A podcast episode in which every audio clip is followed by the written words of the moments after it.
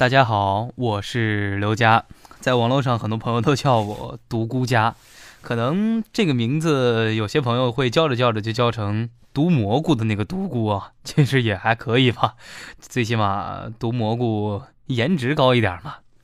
最早这个名字是怎么来的呢？是有一期在节目里边讲独孤信。其中有一只这个独孤姓氏的人，后来就变成了刘姓。我在节目里边调侃自己，就说啊，那我也叫独孤家，反正这个名字就流传下来了。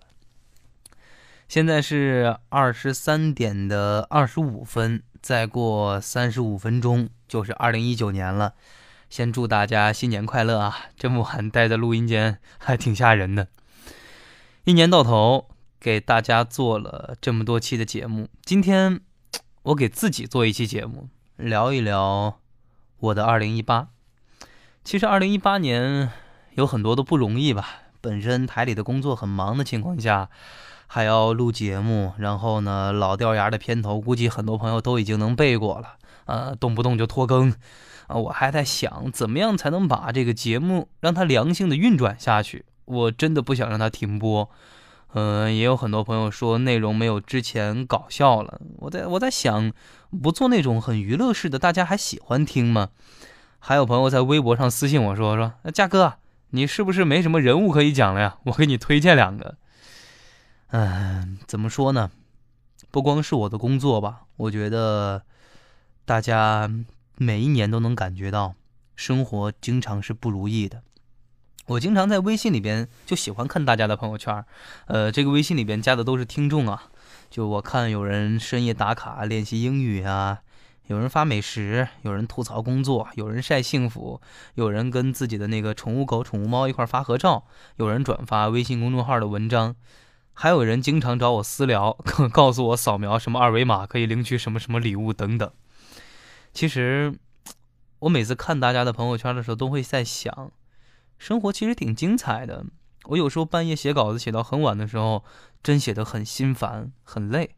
我不知道要想写什么，大家爱听，然后好像也没有了之前那种信心满满的状态，觉得写什么都有趣。每次在选人物的时候、讲故事的时候，我很纠结。我不知道这篇故事大家爱不爱听，所以我就喜欢看看大家的生活。二零一八年呢，在台里边做过一个节目，就是每天要需要跟一个嘉宾打电话交流，聊一聊他的生活。嗯，这一年呢，也跟不少朋友聊过，其中 让我印象很深刻的有武汉的一位听众，她叫兔子，是一个姑娘。跟她聊天的时候，她告诉我说，她没有父亲母亲，从小是亲戚养大的。之后小时候不爱读书，后来一个人打拼去北京工作，那个时候。没有床垫儿，几十块钱买了一张草席，就睡在地下二层还是地下三层租的一个房间里边，每个月赚八百块钱，房租就要六百块钱。真的听你的故事，我觉得很励志，很奋斗。你之后在北京换工作，最后在这个城市生活了下去，又回到了武汉，从事了一份自己现在很欣赏、很喜欢的工作。我记得跟我打电话的时候，你不断告诉我说。真的不懂现在有的年轻人，起点的基础那么好，为什么不努力不奋斗？你也跟我讲，你想要一个家庭，想要一个爱你的人，想要一个属于自己的房子。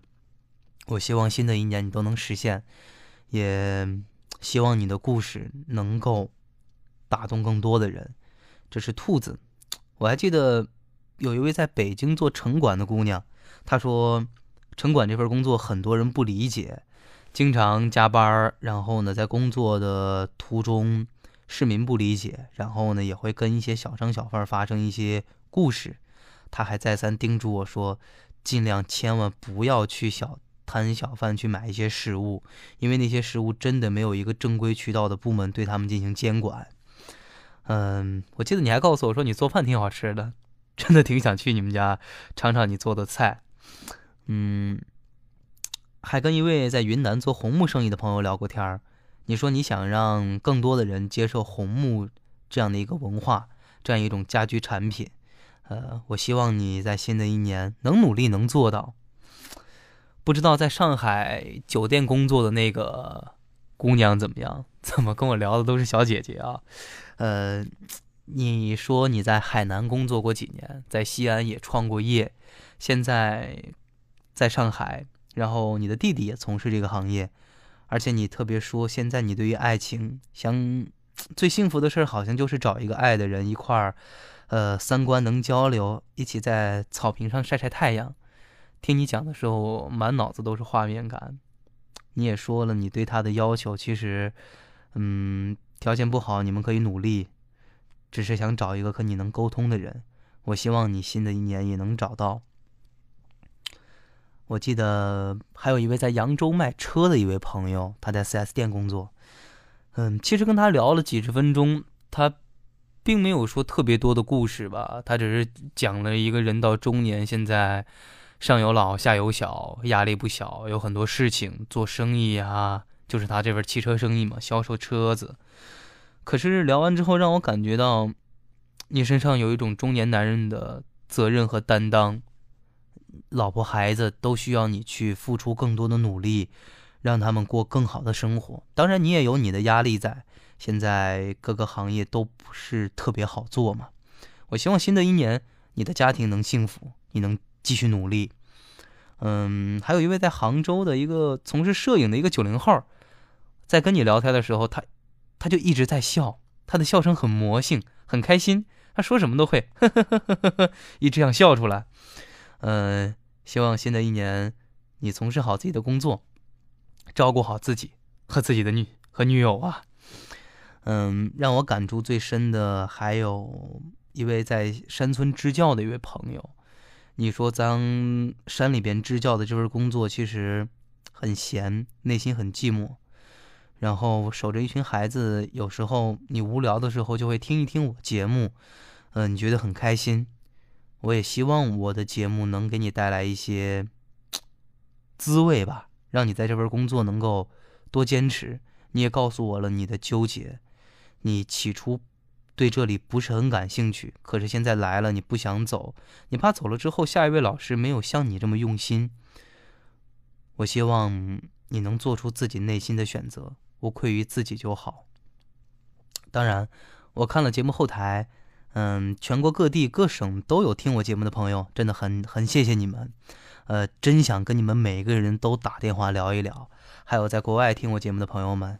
有学生，有高中生，有大学生，有考研党，有本身是读高中的，现在上了大学，还有刚跟我在这个微信上面私聊的一位朋友，他说之前听我的一期节目听得不是很懂，上大学学了一些新闻之后，再听我讲那期广播历史的节目，好像有了更加深刻的一个理解。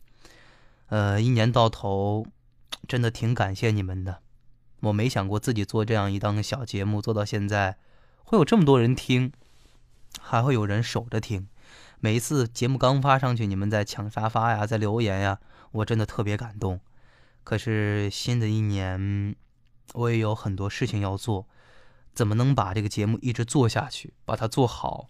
不光是靠一腔热情，还要把这个节目做成一个良性的运转下去。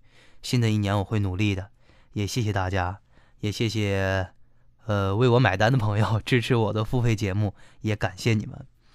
想送给大家一首诗：夜长争得薄情知，春初早被相思染。淮南皓月冷千山，明明归去无人管。这是姜夔的一首词，《踏梭行》里边的几句，我特别喜欢的一首词。他说：“长夜多寂寞呀，你这种薄情的人怎么会知道呢？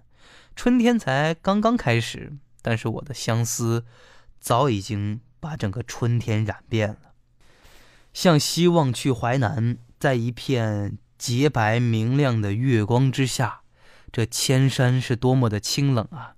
想必他的魂魄，也像这西斜的月亮，在冥冥之中是独自归去，也没有一个人在身边照顾着他。